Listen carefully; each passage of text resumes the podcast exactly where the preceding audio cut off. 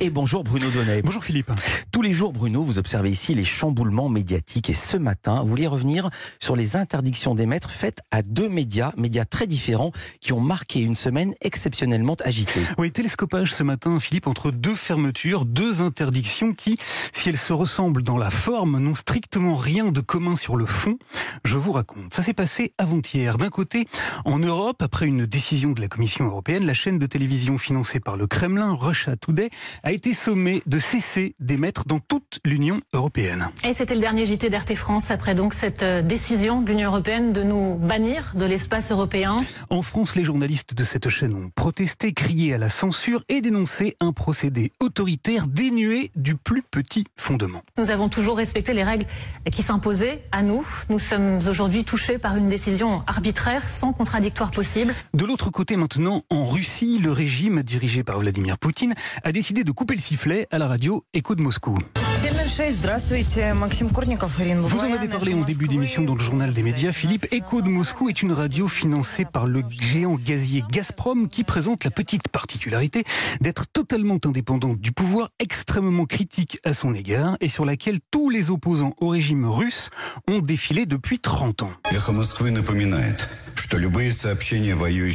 Alors ce qui m'a intéressé dans cette spectaculaire simultanéité, Philippe, c'est la tentation à laquelle certains ont joyeusement cédé de procéder à un amalgame, de tirer un signe égal entre ces deux événements en considérant qu'ils étaient rigoureusement de même nature. C'est ce qu'a fait par exemple la chaîne RT France qui n'a pas hésité à invoquer la sacro-sainte liberté. Une décision qui crée un précédent dangereux pour la liberté de la presse, la liberté d'expression. Nous devrions tous la regretter profondément. Voilà, le hic, c'est que je vous en ai parlé ici même vendredi dernier, Philippe. Je me suis livré une petite expérience. J'ai regardé cette chaîne pendant 24 heures et je me suis aperçu que, s'agissant de la liberté précisément, la chaîne prenait surtout de grandes libertés avec la vérité. Le journaliste de Télérama, Olivier Tesquet, s'est livré lui aussi cette semaine à la même entreprise durant quatre jours, le courageux, et il en est arrivé à la même conclusion que moi. Rocha Today a une vision bien à elle du pluralisme et revendique surtout le droit de pouvoir dire n'importe quoi. S'agissant de la radio Écho de Moscou maintenant, le problème est radicalement différent. Figurez-vous que son rédacteur en chef parle un français impeccable.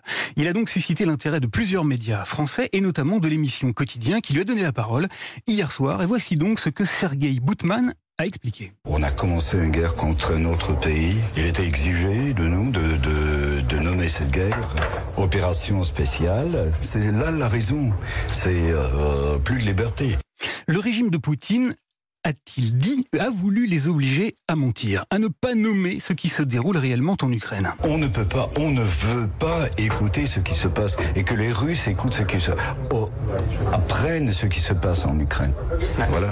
Eh oui, les médias russes ont reçu l'interdiction formelle de relayer ce qui n'est pourtant que la stricte réalité. Or, la radio Écho de Moscou appelle un chat un chat et une guerre une guerre. Quant à son rédacteur en chef, il va même un cran plus loin en posant très courageusement depuis la Russie des mots très clairs sur la nature du régime qui le baillonne aujourd'hui. Je pense que euh, c'est le pays qui a changé. Ce régime pouvait être euh, qualifié comme autoritaire, mais maintenant c'est une dictature flagrante et une dictature militaire. Alors voilà, il me paraît plus que scabreux de vouloir établir un parallèle entre l'interdiction de Today en Europe et celle de l'écho de Moscou en Russie, tout simplement parce qu'il n'y a strictement rien de semblable entre arrêter une chaîne de télé parce qu'elle colporte des mensonges et interdire une station de radio au motif qu'elle se bat pour dire tout simplement la vérité. Et puis j'ajoute une information, Bruno, c'est qu'elle est tombée il y a un peu plus d'une heure. Le gouvernement russe punira désormais d'une peine d'emprisonnement de 15 ans tous les journalistes qui se rendront coupables, je cite, de désinformation.